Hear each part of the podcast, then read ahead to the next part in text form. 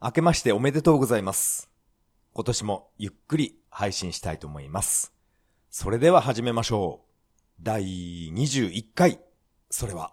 涙で始まった。2メガ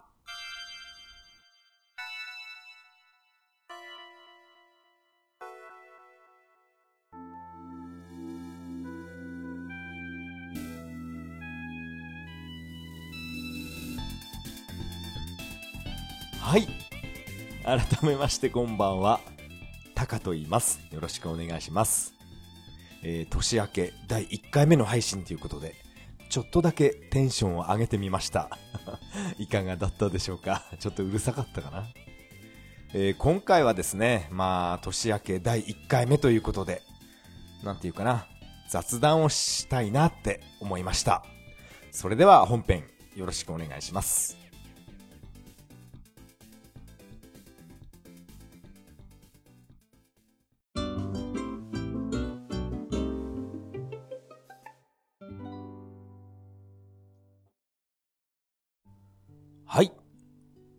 からが本編になります。今回は、まあ、お正月ということで、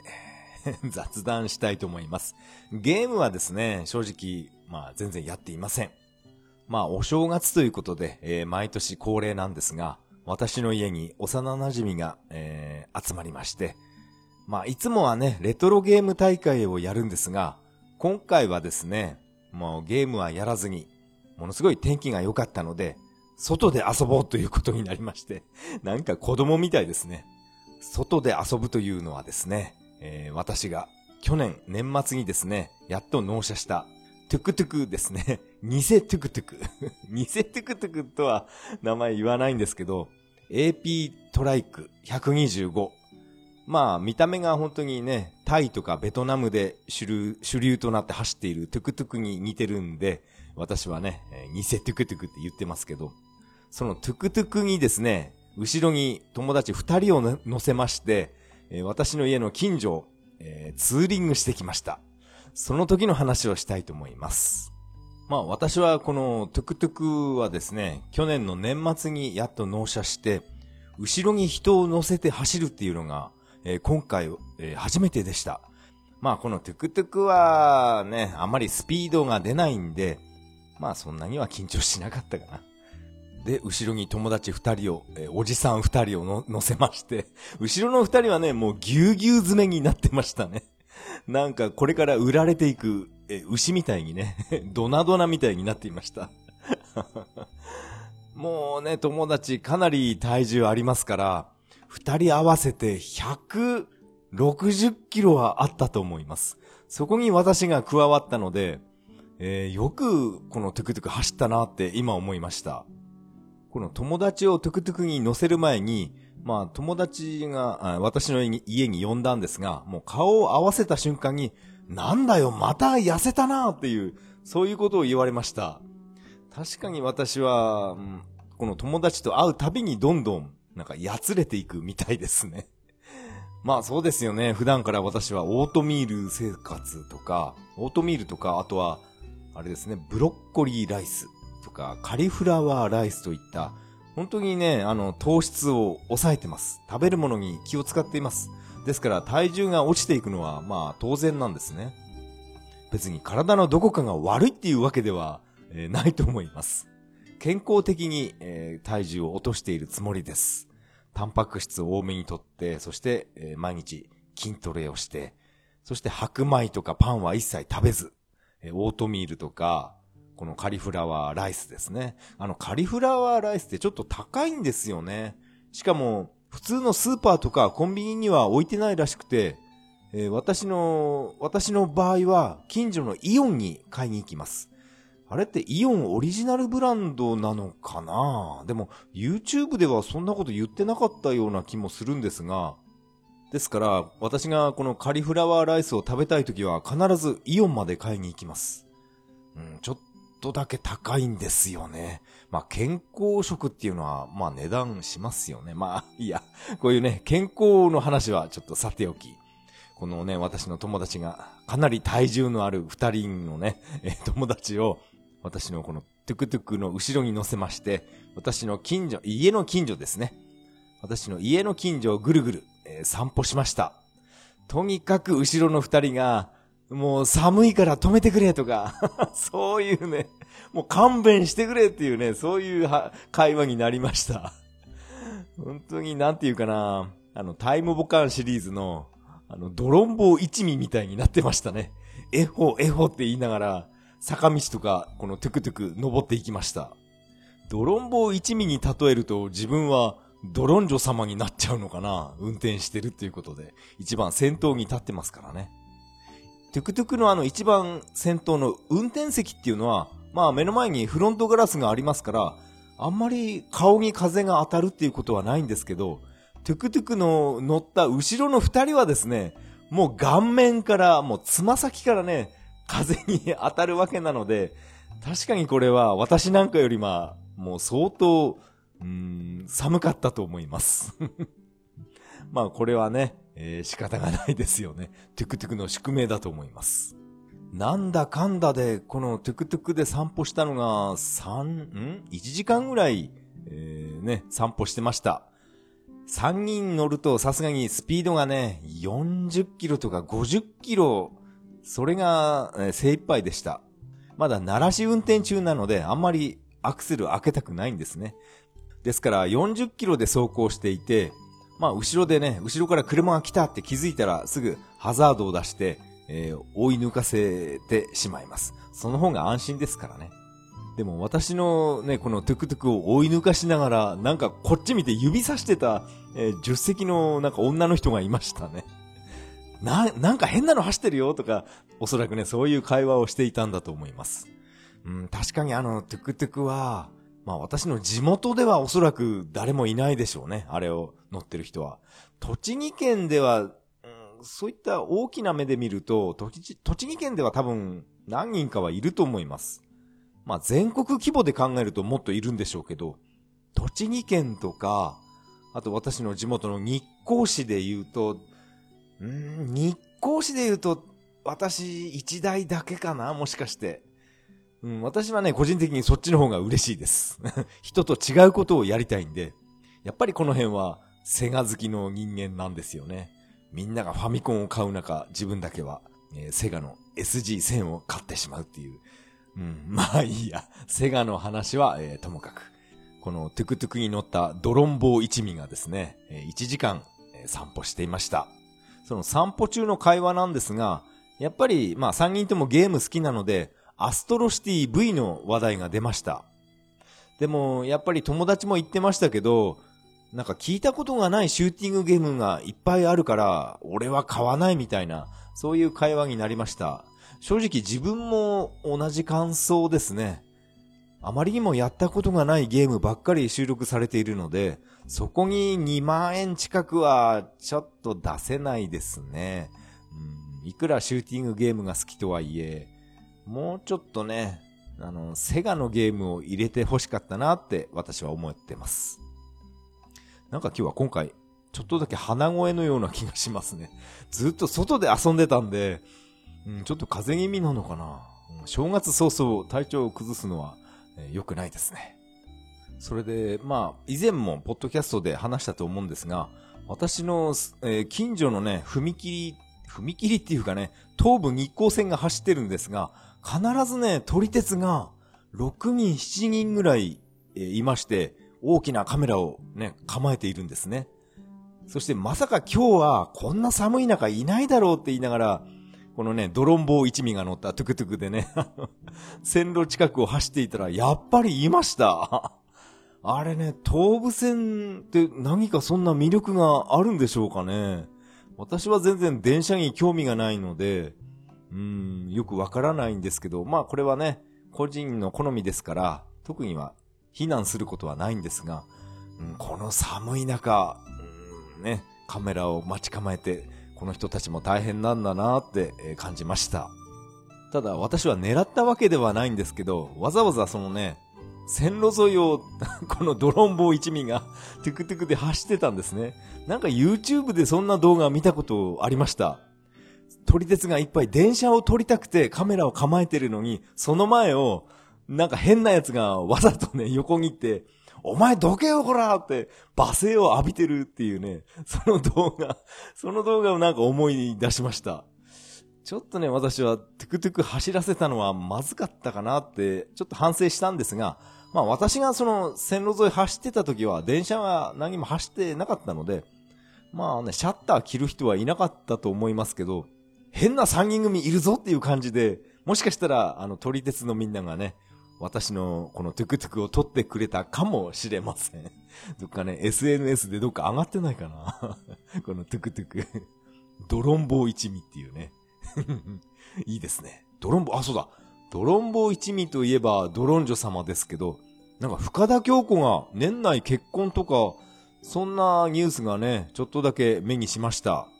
そんな会話をこの三人組でしていまして、やっぱり深田京子を嫌いな男なんていうのはいないですよね。私の周りではいません。男はみんな深田京子大好きです。なんでしょうかね、あのなん、すごいガリガリに痩せてるんじゃなくて、深田京子ぐらいが、まあ標準的だと思うんですよね、私としては。でもね、まあ以前も言いましたけど、女友達から言わせると深田京子は、なんかあんなのただのデブだよねって、そういうひどいことを言うんですよね。何言ってんだよってね。これ全く同じことを以前言ったと思います。やっぱ女性から、同性から見ると深田京子っていうのは、なんか鼻につくのかな？あんなにね、ふっくらして可愛いと私は思うんですけどね。うん、なんかね、女同士っていうのは、なんかあるんですかね。まあ、それはともかく、えー、深田京子が、うん、結婚してしまうのは、ちょっと残念な気がします。そういえばなんか、うるせえ奴らが、なんかね、実写化じゃないか。アニメ化っていうあのニュースか。そっか。なんか、ラムちゃんの話題が出ると、私はなんとなく深田京子もね、リンクしてるんですけど、なんかそういう CM ありましたよね。深田京子がラムちゃんのコスプレした CM。うん。まあ、なんとなく、えー、それを思い出しました。そしてこのトゥクトゥクに乗ったまま、なんかお昼だからご飯を食べに行こうっていう話になったんですけど、後ろの二人があまりにも寒いからもう帰ろうっていう そういう話になりまして、まあ、まあせっかくね、遠出したんですけど、まあ私の家に一度戻りまして、そして友達の車で、えー、ご飯を食べに行きました。私は本当は、あの、トゥクトゥクに乗ってね、あの、お店に行きたかったんですけど、さすがに後ろの二人はね、もう芯から、体の芯から冷え切ったらしいんで、えー、急遽、えー、家に戻りました。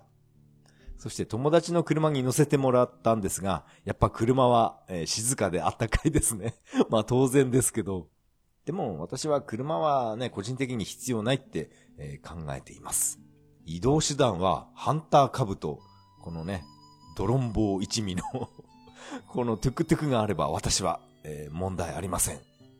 そしてですね、このお昼を食べに行ったお店が、台湾チャーハン、あ台湾料理の、えー、お店なんですね。ものすごい、え値段が安くて、そしてとんでもないボリュームのね、料理が出てくるので、このお正月は必ずと言っていいほど、この友達と一緒に台湾料理へ、えー、食べに行きます。これは私の地元だけじゃなくて、宇都宮とかね、鹿沼市なんかにも、この台湾料理、このチェーン店なのかな？結構あります。おそらく宇都宮とか、まあ、あっちのお店も値段はかなり安いと思います。宇都宮の方は私は食べに行ったことないんですけど、私はこの地元のね、日光市にある、台湾料理屋さんに、えー、よく行きます。私は一人でも食べに行きますから、うん、顔覚えられてるかな？もしかして。うん、やっぱり店員さんもね、日本人ではないですね。まあ台湾料理店なので台湾の人なのかな？台湾の人か、うん、わかんないな。中国の人か、その辺、私はわからないんですけど、うん、ちょっとだけ日本語が片言なだけで、まあ普通にね、会話できます。こうやって2カ国語を話せる人っていいですよね。うん、私は、まあ一人で海外旅行とか若い時行ってましたけど、言葉が通じないんで、もう大変でした。えー、スーパーとかコンビニに行って私は石鹸とかカミソリが、ね、髭剃り買いたかったんですけど、その言葉がわからなくて、なんか身振り手振りでね、一生懸命ジェスチャーして、そして髭剃りを買ったっていう、そういう経験もありますから、こうやってね、日本に来て、で、日本人お客さん相手に日本語で話す外国人っていう、そういう人を見ると、なんかね、いっぱい勉強したんじゃないかなって私は思ってしまいます。なんていうかな、たとえね、読み書きができなくても、こういった人と会話ができる、電話ができるっていうのは、こっちの方がいい、いいですよね。私はね、あの、英語とか全然読み書き、えー、すごい苦手っていうかダメなんですけど、読み書きできなくても、このね、英語でペラペラ相手と話せたら、旅行とか楽しかっただろうなって、えー、今思ってしまいます。で、このドロンボー一味三人でですね、台湾料理食べに行ったんですけど、私は、この三人の中で一番、うん、食欲旺盛でしたね。私が正直一番体重が軽い、体型が細いんですが、なのに、えー、一番食べました。やっぱり私は日頃から食べないようにしてるので、まあそして今日だけ、お正月だけはチートデイっていうことにしまして、もう遠慮なく、えー、食べました。台湾チャーハン、あと台湾、えー、ラーメンか。台湾ラーメンも食べて、あと餃子もね、焼き、焼き餃子、水餃子。蒸し餃子はなかったな。いろんなものを食べてきました。小籠包とかありまして。あでも、なんか、北京ダックも食べればよかったなって、ちょっと今思い、思いましたけど、うん、とにかく私がね、食べるのをやめないんで、友達二人が、おいおいって言ってましたね。そんなに食べるの？って驚いてました。私はもう普段から、あの、オートミール生活で、オートミールなんてあんなどう見ても 通称鳥の餌って言われてますから、鳥の餌をね、なんか、静かに食べてるだけなので、せめてお正月ぐらいはね、チートデイの時だけは、思いっきり好きなものを好きなだけ食べてやるぞっていう、そういう、考えでいますから、もう今日だけは遠慮なく、口に入れました。やっぱり体に悪いものっていうのは美味しいですね。唐揚げとか、えー、何年ぶりだろうな、口に入れたのは。唐揚げなんてね、体に悪いですよ、絶対。あんな油ギトギトで。あと、まあ、まあ、ラーメンもスープも残さず飲み干しましたけど、絶対体に悪いです。でも、あの、台湾ラーメンすごい美味しかったです。やっぱり美味しいものっていうのは、体に毒なんですよね なんかね、私はもうこういう考えになってしまいました。でもあれだけの量食べたのに、えー、っと、金額は3000円もいかなかったんですね。まあ友達二人はなんかランチセットみたいなもの、あれ1000円、1000円ぐらいかな。それでも1000円でもものすごい量出てきましたから、もうこれでお腹いっぱいだって二人は言ってたんですけど、私はそれプラス、もう単品でね、いろんなものを ごま団子とか、そういったね、甘いものも、えー、食べました。いや、久々にこの甘いもの食べましたね。うーん、絶対体に悪い。まあいや、体に、体に悪いって連呼してるとね、なんかそのお店の営業妨害になってしまいそうで、えー、ダメなんですけど、ものすごい美味しいです。そしてあれだけ食べたのに、帰り道に、ちょっと、えー、コンビニ寄ってくんないかって私がお願いしまして、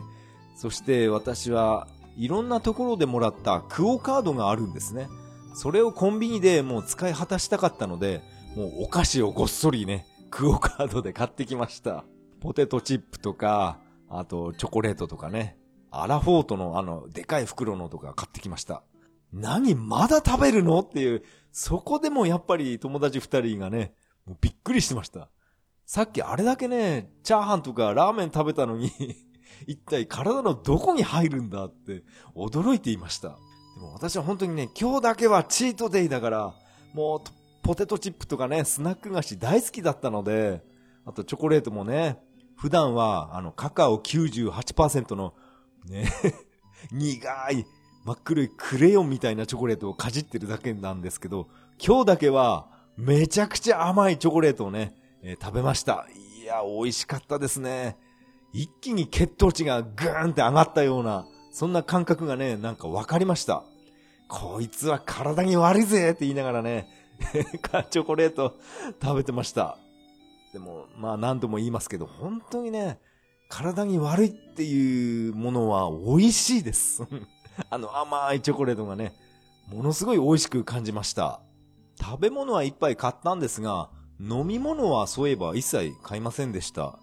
まあ以前はコーラとか、そういったね、甘いジュース飲んでたんですけど、まあ、最近はですね、まあ家に帰るとブラックコーヒーか抹茶しか飲み物ないんですね。私の部屋には。あ、炭酸水がまあいっぱいありますけど、炭酸水、ブラックコーヒー、抹茶。私の家にはその3種類しか飲み物がありません。あと喉が渇いたら普通にね、水飲んでるだけです。ですから、うん、なんかコカ・コーラとかそういったね、こう、ジュースを飲みたいなっていう、うん、そういう感覚がなんか、なくなってしまいましたね。とにかくスナック菓子、えー、食べたいっていう、そういう気持ちが強かったです。でも去年、年末だったかな、チートデイの時、口の中がなんか、ただれるくらい、スナック菓子いっぱい食べた覚えがあるんですよね、年末。うわーってなんか吐き出しそうになるぐらいね、ポテトチップ食べました。うん、でもね、やっぱり年明けて、まあお正月なんでね、まあちょっと連続になってしまいますが、えー、チートデイっていうことで、えー、スナック菓子いっぱい食べました。もう大満足です。まあ今日はね、チートデイでいっぱい食べましたけど、まあ変な話、いっぱい食べた分、まあいっぱい出せば、それでね、プラマイゼロですからね。うん、それでいいんです。私は、まあ、いっぱい食べましたけど、筋トレとか、まあ、寝る前、寝る前っていうかね、必ず夜やるので、そして明日の朝、えー、いっぱい出しましょう。それでね、えー、なんとか体重50キロ台に、え戻したいと思います。でもね、こういうポテトチップとか体に悪いものは、なかなか体から出ないんですよね。うん、だからね、お腹とか出るんだろうな。うん、本当にね、あの、私はお腹出たくないんで、腹筋、背筋、腕立て、最低でもこの3種類はやりますよ。うん。これやらないとね、もう私は50近いですから、とんでもないお腹出てしまうと思います。友達がね、もうすごいんです。もう臨月みたいなお腹になってるんで。まあね、その友達が反面教師みたいになってますから、うん。あ、運動しないんだよな、あの友達二人は。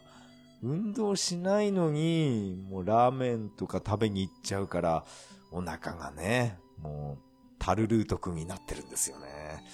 いやー、自分はね、ああはならないぞって、えー、誓ってるんで、うん、ちょっと辛いですけど、必ず筋トレはします。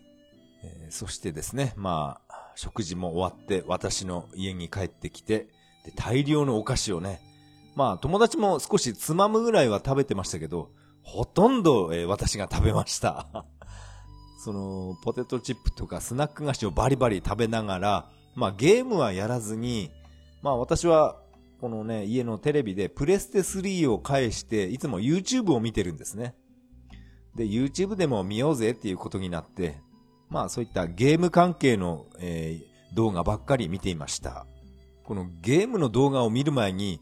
まあ私のね、視聴履歴とかがちょっと友達に見えてしまって、何、伊沢、何、あの、普段どういう動画見てるのってね、そういう話になりまして、この履歴をテレビ画面で友達に見せたんですね。私が見てるのは主に健康関係ですね。あの、白米と牛乳とパン。これは食べるなとか、もう題名がそういう題名の動画ですから、脳がぶっ壊れる食べ物。えー、ワースト5とか そういう動画ですね。えっ、ー、と、なんていうかな、チャンネル名は、論文解説チャンネルとか、えー、あとはですね、あやっぱり中山筋肉の、えー、筋肉 TV ですね。あの人のね、チャンネルは本当に勉強になると思います。栄養学の勉強ですね。本当に、えー、中山筋肉はすごいです。そう、主にですね、やっぱそういった健康関連の動画ですね、私が見ているのは。まあ前回も言いましたけど、あの、山崎のね、ケーキはダメとか、本当に会社名名指しで言ってる人が、一人二人じゃないんですよね。味の素のあれはどうのこうのとかね。企業名ドーンって出てるのに、一切ね、名誉毀損で訴えてこないんだから、どうなんだ、本当なのかなって、えー、考えてます。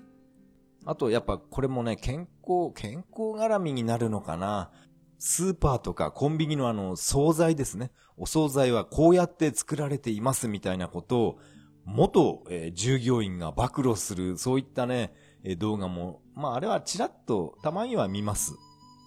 まあコンビニ弁当はね、あれはね、もう言うまでもなく、あの、劇物ですよね。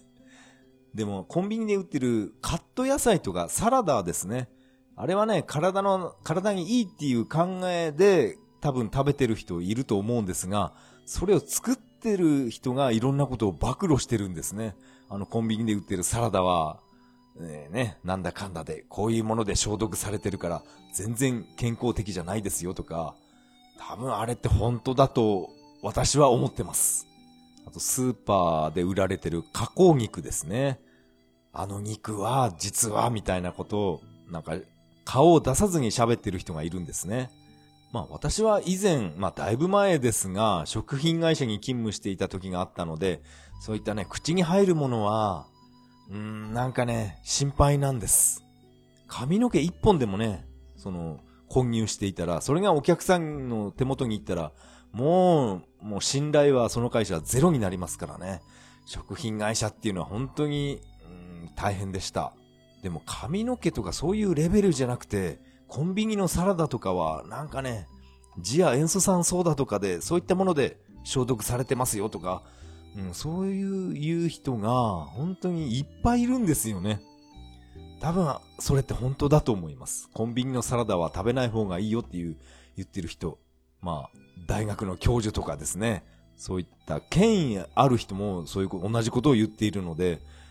まずいですよね、コンビニの。コンビニのサラダ。あと、ファミレスのね、サラダバーとか。うん。あんなのはほとんどゴミを食べさせられてるのと一緒ですよっていう、そこまで言っちゃう人もいますから。うん、やっぱりね、スーパーで何も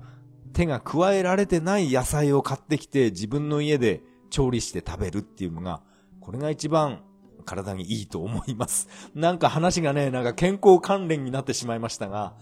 まあ、なんていうか、昨日口に入れたもので今の自分ができてるって、そういう考えありますから、まあ、食べるものにはね、えー、注意した方がいいと思います。まあ、私はスーパーで、まあ、肉とか野菜当然買いますけど、原産地とか、そういったものもなんか確認するようになってしまいました。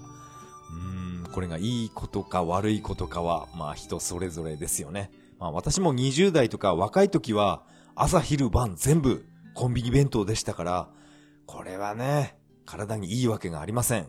体にも悪いし、あとお金もね、無駄遣いですよね。朝昼晩コンビニで弁当買うなんていうのは。まあ20代の時そういうことをやってたので、まあ人のことはあんまり言えないんですが、今はもうこうやってね、50近くなって、まあ体のことを本当に真剣に考えるようになりました。やっぱなんかね、えー、話題が変な方に行ってしまいましたが、このね、3人組、このドロンボー一味の中で一番食いしん坊は、えー、自分でしたっていう そういうお話でした。あとはですね、まあ友達と、えー、去年ね、去年俺はクリスマスケーキ食べなかったんだっていう、そういう話を、しました。岡田敏の動画を見て、それが理由でケーキ食べなかったんだよって言ったら なんかそれ、ネットの影響を受けすぎだぞっていうね、そういう話になりました。まあ確かにそうですね。私はすぐ、なんかね、動画とか見ると、あ、これ俺も真似してみようって、すぐ行動してしまうんですね。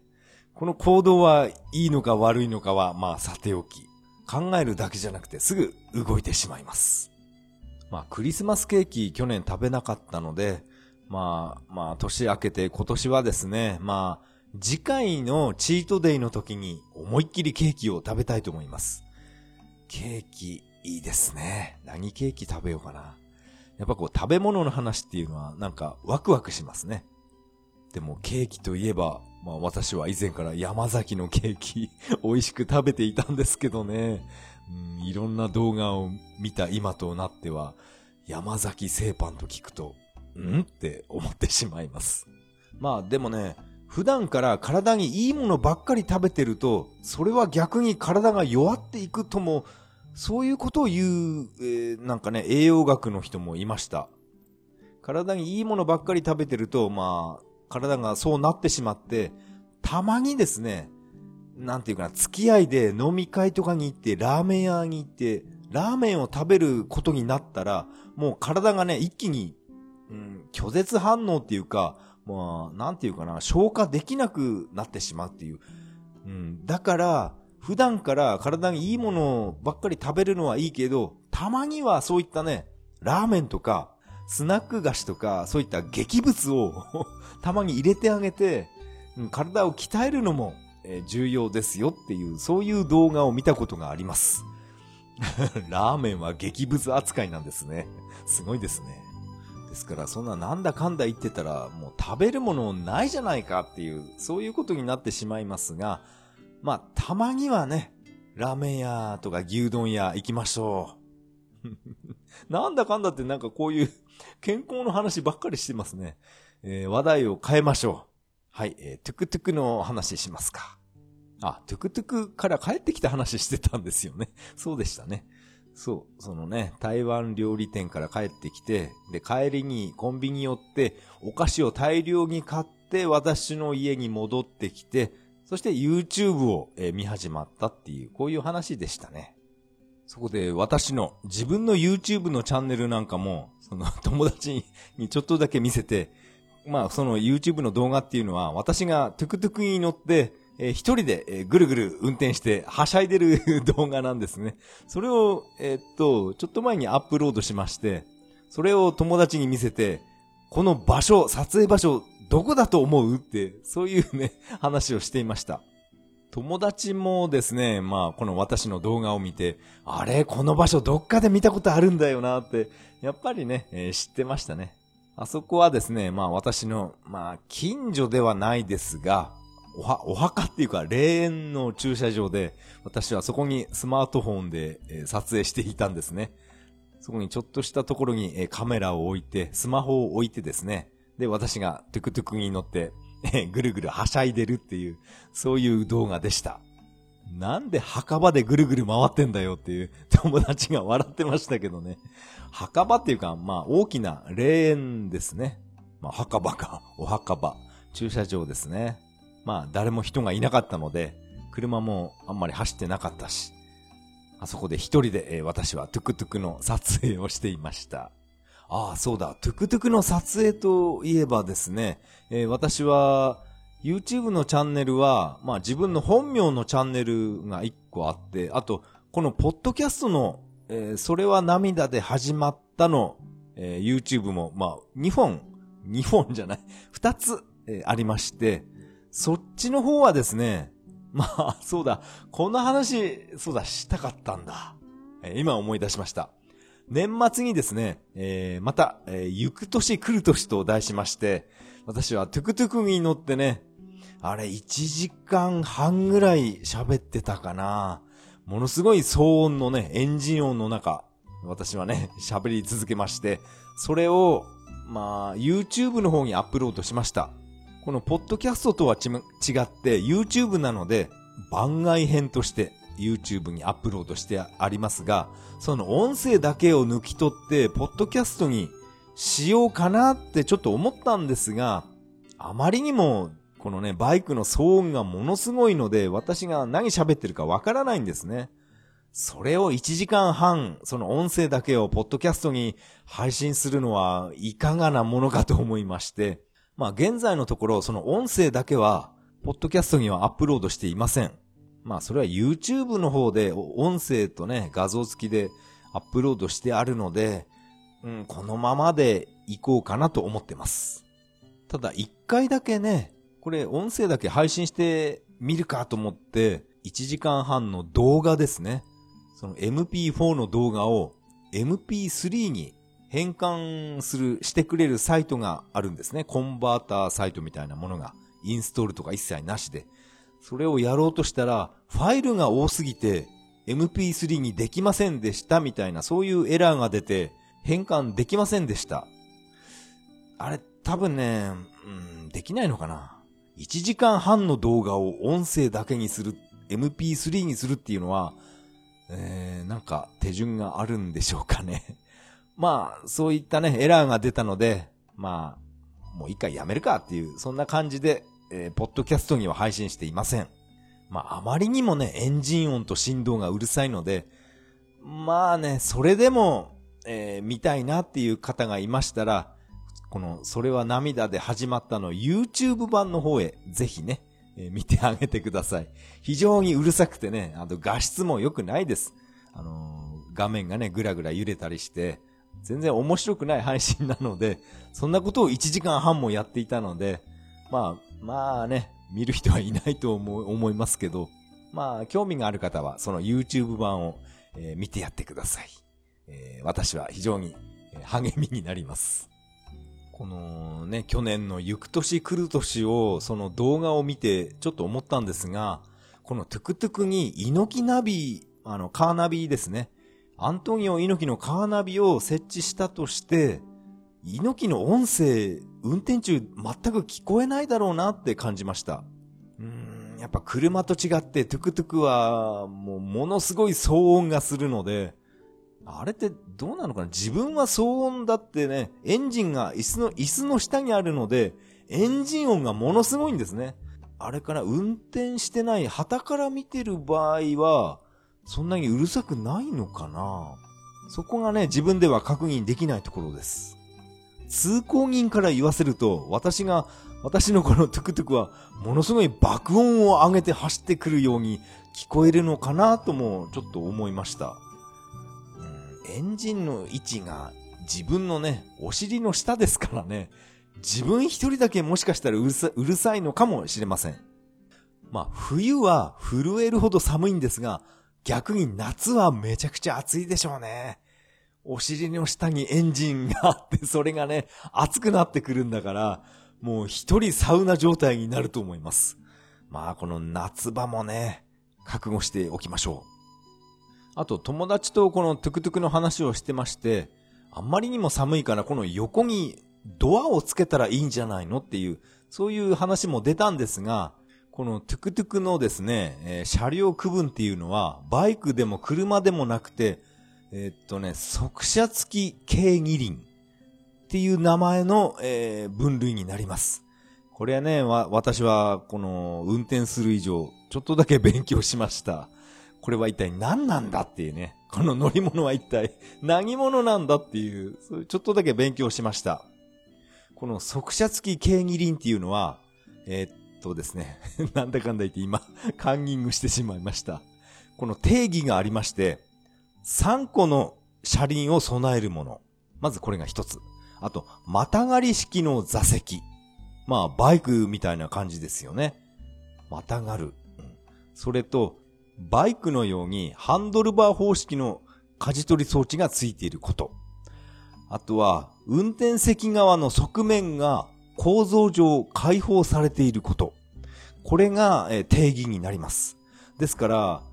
まあ、運転者席の、まあ、左右両方がガラ空きじゃないと、これはトライクとは認められないんですね。ここにドアをつけてしまうと、えっ、と、これは確か、ミニカー登録しないといけないんですね。ミニカーなので、えっ、と、定員が一人だけになります。後ろ人を乗せちゃダメです。そう、ドアをつけるとそういったね、デメリットがあるんですね。ミニカー登録をしてしまうと、定員は一人だし、えっと、あとは小型自動車登録もしなくてはいけません。あと、車検も受けないとダメです。さらに、車庫証明も必要になります。それと、さらにですね、税金もトライクとは違います。うん、これは、かなり面倒ですよね。両側にドアをつけるだけで、ミニカー登録にしただけで、これだけのね、デメリットがありますから、そういった理由で、まあ、ドアをつけてはいけないんですね。でも、ビニールのあの、雨よけの、なんかね、カーテンみたいな、あれはなんかグレーゾーンらしいんですよね。うん、この辺はね、なんていうかな、もし、警察にね、おまわりさんに止められたとしても、おまわりさん次第じゃないかっていうはなえ話が出ています。おまわりさんによっては、このビニールのカーテン、OK だよっていう人もいれば、いや、ビニールだろうが、アクリル板だろうが、こういったね、運転席側を塞いではダメっていう、そういう硬い人もいるみたいな、そういったね、えーネット記事が読んだことあります。まあ、どちらにしても、運転席側はね、何もつけない方がいいと思います。後部席側はなんかつけてもいいみたいですね。あまりにも風が入ってくるんで、後ろに人を乗せることが多い人は、なんかね、考えた方がいいと思います。まあ自分の場合はこうやってね、お正月ぐらいしか人を乗せることはないと思うんで、まあ今のままでいいかなって考えてます。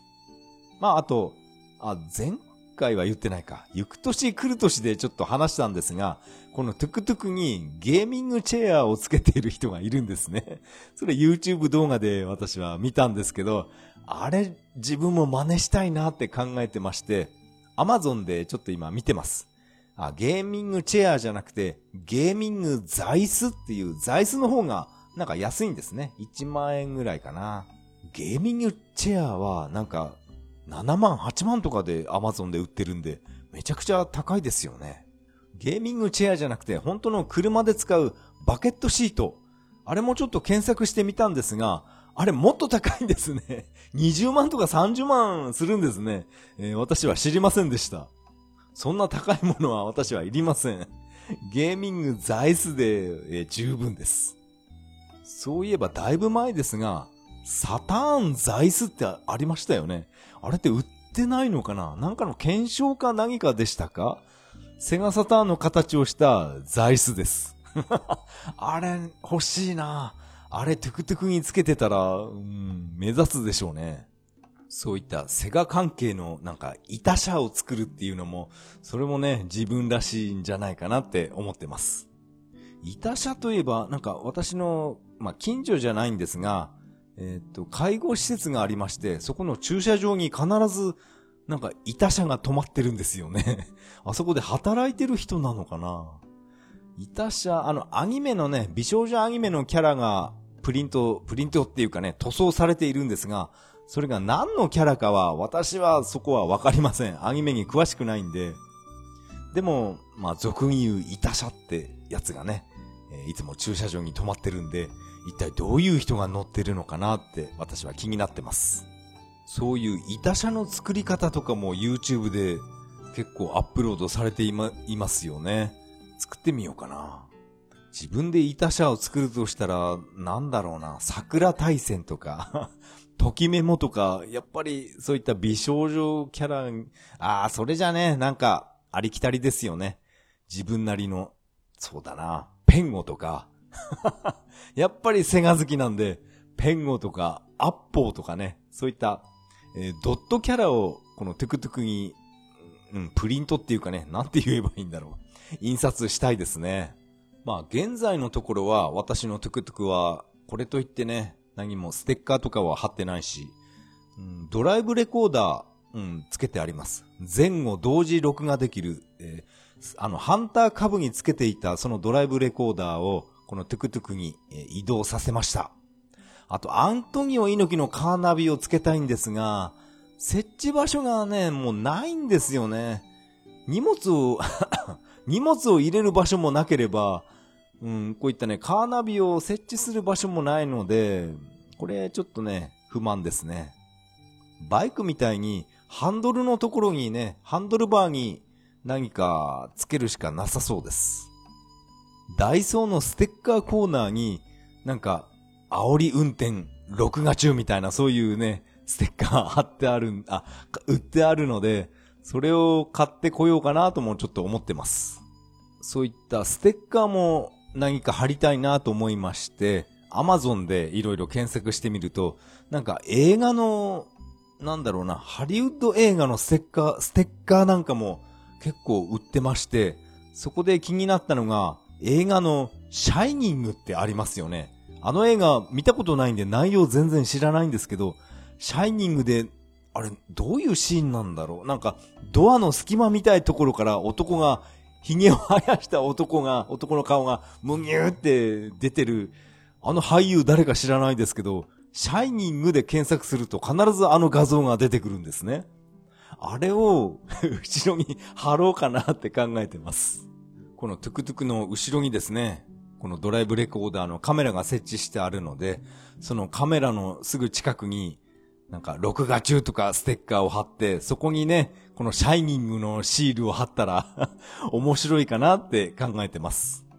シャイニングのあのステッカーとか、あと、家政婦は見たの、市原悦子のステッカーとか、あれをね、あの、後ろに貼っておいたら、ふざけんなって感じで、後ろの車は突っ込んできそうですね。さすがに家政婦は見たのステッカーは売ってないですけど、このね、シャイニングっていう映画のあのステッカーは Amazon で売ってます。あれって買って大丈夫なやつなのかな？海賊版とかそういうんじゃなければいいんですけど、シャイニングとか私が大好きなレオンっていう映画のそういったいろんなハリウッド映画のステッカーのセットなんですね。それが1000円ぐらいかな。それを買おうかどうかちょっと今悩んでます。そのステッカーのサイズがなんかちょっと小さいんですよね。うん、まあ切手ぐらいあんな小さいわけじゃないんですけど、ある程度大きくないと、うん、なんかね、後ろ目立たないなって思いました。それにしても、あの、シャイニングっていう映画は、どういう内容なのかななん、あの男の顔は一体何なのかちょっと知りたくなってきました。まだ燃費計算はしていません。次回ですね、ガソリンスタンドで、えー、ガソリンを入れる時があれば、その時初めて燃費が計算できます。リッターいくら、い,、うん、いくつぐらいなんでしょうね。まあ、リッター20走ってくれれば、まあいいかなって思ってます。まあその代わり私がね、持ってるハンター株は、普通にね、リッター60近く走りますから、まあそれと比べるわけにはいかないんですが、まあ最低でも20キロ走ってほしいなって思ってます。確か伊藤和恵が乗ってるシーマっていう車は、リッター4キロって、それがなんかネットで話題になってましたよね。まあこのことは、この行く年来る年でも話したんですが、伊藤和恵、うん、車好きなんですね。ポニーテールは振り向かないとか。昔、夢中になって見ていました。確かね、その大英ドラマ、えー、前世紀の時に、伊藤和恵が、なんか本を発売したんですね。自分の、自分で書いた本。自分で書いたかどうかはちょっと 確認できないですけど、その本を買うと、伊藤和恵の髪の毛が一本入ってるんですね。それを今思い出しました あれね、私、小学生の時かな。そう、必ず髪の毛が一本、え、ついてます。おまけで。本当に伊藤和恵の髪の毛かどうかはわかりませんけどね。どうなんでしょう。うん、全然違う男の髪の毛だったのかな。え、そんなことをね、すごい昔のことを思い出しました。えー、今回は本当に、えー、トゥクトゥクの雑談ばっかりに、えなってしまいましたね。ゲームの話は、まあゲームか。まあ友達と今日ちょっと話したんですが、なんかプレステ5があまりにも買えなくて、なんかゲームの熱が冷めてきたとも言ってました。プレステ5ってまだそんな買えない状態だったんですね。私は全く知りませんでした。プレステ5自体全く興味がないんで、売れてるのか何なのか知りませんでした。どうしてそんな品薄なんでしょうかね。半導体不足っていうのがまだ解消されてないからかもしれませんけど、あまりにもちょっと品薄すぎますよね。うん、売る気がないのかあるのか、うん、ちょっと怪しいです。ただ、プレステ5は特にやりたいゲームないんで、私は本当に1ミリも欲しいなんて思ってないんですね。うん、そんなに面白いゲームあるかな？ないですよね。ないっていうか、まあこれはね、個人差がありますから、まあなんとも言えないんですけど、うん、そこまでプレステ5欲しいかなって私は思ってしまいます。まあ私はプレステ5よりも、あの、そうですね、ハードオフとかで SG1002 のカセットなんかを見つけると、こっちの方がね、めちゃくちゃ欲しいです。まあ、これは本当にね、人それぞれ、え、考えが違うと思いますけど、SG1000 とか、セガマーク3の、セガマイカードとかね、あの辺が発見されると私は非常にテンションが上がります。もうプレステ5とかプレステ4なんて全く興味ありません やっぱりね、セガマイカードがね、欲しいですね。まあ、プレステ4とか5で、あえて言うなら、あの、VR ゴーグルを一回体験してみたいなとも思ってます。あれは、うん、なんていうかな、一度も経験したことがないんで、まあ、一回ぐらいはね、あの、装着して、どんな感じなのかっていうのを体験してみたいんですね。バーチャルボーイとかは、ちょっと経験あります。あれは経験ありますが、この VR ゴーグル、本当にね、リアルに見えるのか何なのか、やってみたいですね。以前インターネットカフェで、なんかこれできたらしいんですが、現在もできるのかな？自由空間、あ、自由空間じゃなくて、えー、生、ん？生活、快活クラブ。あそこで以前はね、なんか、この VR ゴーグル対応の映画とか見れますよみたいな、そういったね、張り紙とかあったんですが、現在はどうなんでしょう？こんなコロナになっちゃって、その VR ゴーグルを、なんかね、常に消毒しなくちゃいけないことになるから面倒だからやめちゃったとか、そういうことになってなければいいんですけどね。VR で映画とか見てみたいですね。まあゲームも、まあややってみたいですけど、映画ですね、私の場合は。まあこんな感じで今日はですね、友達とトゥクトゥクでドライブしたり、えー、台湾料理店でね、大量に食べたり、そして家に帰ってきて、大量にスナック菓子を食べながら、え、YouTube を見るというね、そういう一日でした。まあ年に一度ぐらいは自分の家に人を入れるっていうのもね いいかもしれませんね。私は、うん、あれ去年、一昨年かなやっぱりこういったね、友達、幼馴染を家に入れるっていう、一年に一回だけですね、人を入れるのは もう完全に秘密基地になってますから。今日家に入ってきた友達も、なんだよこの部屋って驚いてましたね。物がどんどんなくなっていくぞって 言ってました。ミニマリストを目指してるのかってそういう話題になりましたね。うん、確かにミニマリスト関連の動画も私はいっぱい見てます。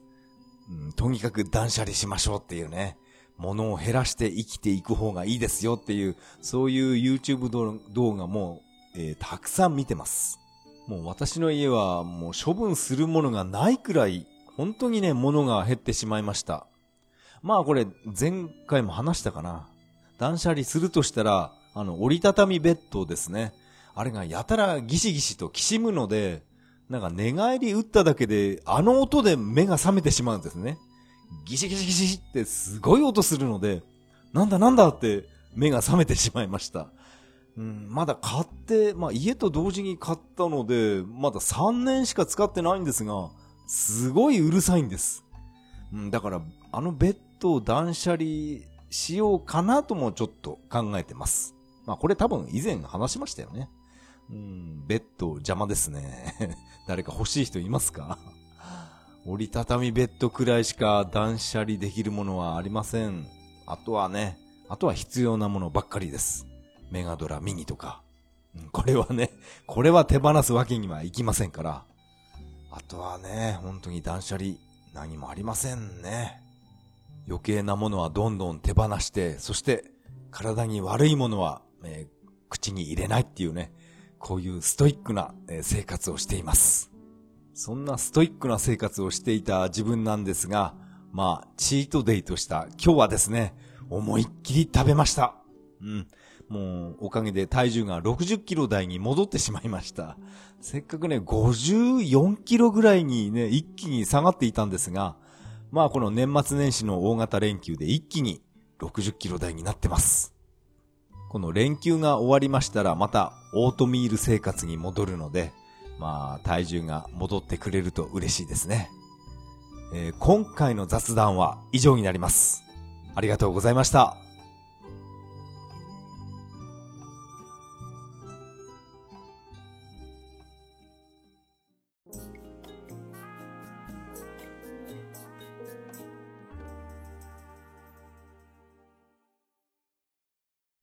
はい。エンディングです。エンディング曲は、潮祭アーベントになります。第21回目の配信、いかがだったでしょうか？今回は若干なんか、鼻声になってるんじゃないかなって、えー、自分でね、こう喋っていて 思いました。うん、トゥクトゥクの運転であまりにも寒かったので、ちょっと風邪気味なのかな？まずいですね。このポッドキャストでは皆さんからのメッセージ、皆皆さんからのメッセージをお待ちしています。シーサーブログの投稿フォーム、またはツイッターからハッシュタグ、それは涙でとつぶやいていただけると大変励みになります。今回は鼻声だし、まあ相変わらずカミカミですが、最後は、最後も雑談したいと思います。まあ私は去年何月から、8月からかな、派遣社員として、まあね、まあ工場、工場に戻ってしまったんですが、まあ、まあ、なんというかな、求人とかそういったものを積極的に見るようにしていまして、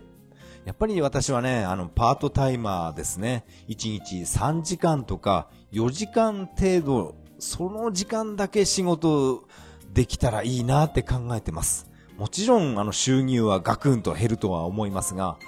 やっぱり3、4時間の仕事をして、そして残りの時間は自分の時間で、まあ、副業と言いますか、なんていうかな、パソコンでね、この提案とかそういった時間を設けたいんですが、でも私は今派遣社員っていうね、これをやってるので、最低でも1日8時間は拘束されます。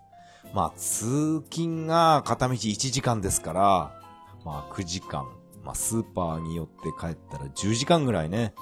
取られてしまうんで、まあね、今すぐじゃないですけど、まあ、いつかはまた、この仕事を辞める時が来るんだろうなって考えてます。そしてまあ、いろいろとね、求人なんかを見てるんですが、農業の仕事っていうね、し、うん、仕事っていうか、パートっていうか、バイトですね。農業のバイトっていうのは一度も経験がないなって思いました。まあ、畑仕事なのかなっていろいろ、まあ読んでみると、ビニールハウスの中で、果物の収穫とか書いてあったかな。まあ、まあ今は冬で寒いんですが、ビニールハウスの中は暖かいので、まあ、安心して仕事できますみたいな、そういったことが書いてありました。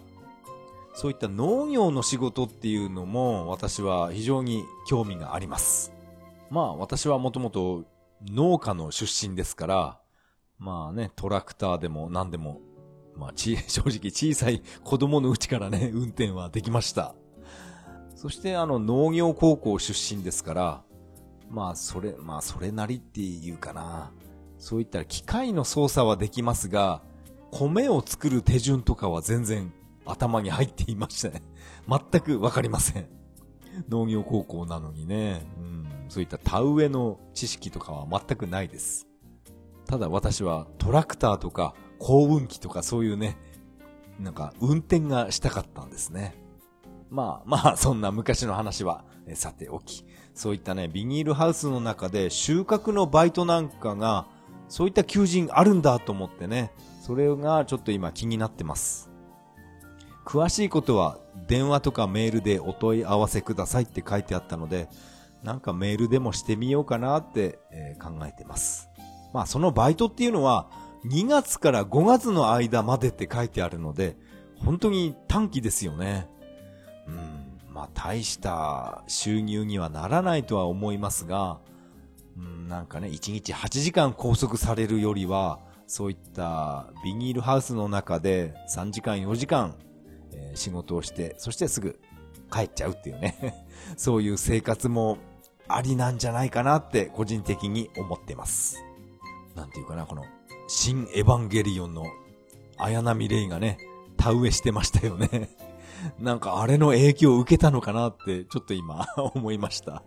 なんで綾波がプラグスーツして 田植えやってるんだっていうね。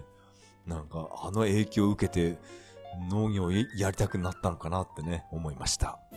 まあ今回はこうやってダラダラと雑談してみました。年が明けて2022年、令和4年になりました。私は今年で49歳になります。本当にもう50代が目の前に来ています。ですからもう何が何でも会社の給料にすがるんじゃなくて自分一人でね、個人で、えー、稼ぐ力を身につけないといけないなって実感しています。まあ、こうやってね、ポッドキャストで配信することによって、なんか、なんていうかな、自分自身を鼓舞するみたいなね、そういう意味合いもあるんですが、もう50歳になるまでは何が何でもね、どんな形でもいいから自分一人個人でね、稼げるようになりたいって思ってます。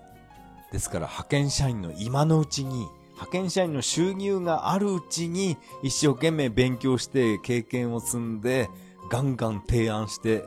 まあ、まあ10円でも100円でもいいからね、そういったお金が入ってくる、給料をもらえるような、そういった経験をね、してみたいと思います。もうここでね、もう今年の抱負みたいになってますね。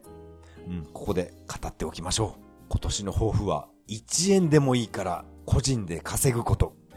これを目標に今年1年頑張りたいと思います。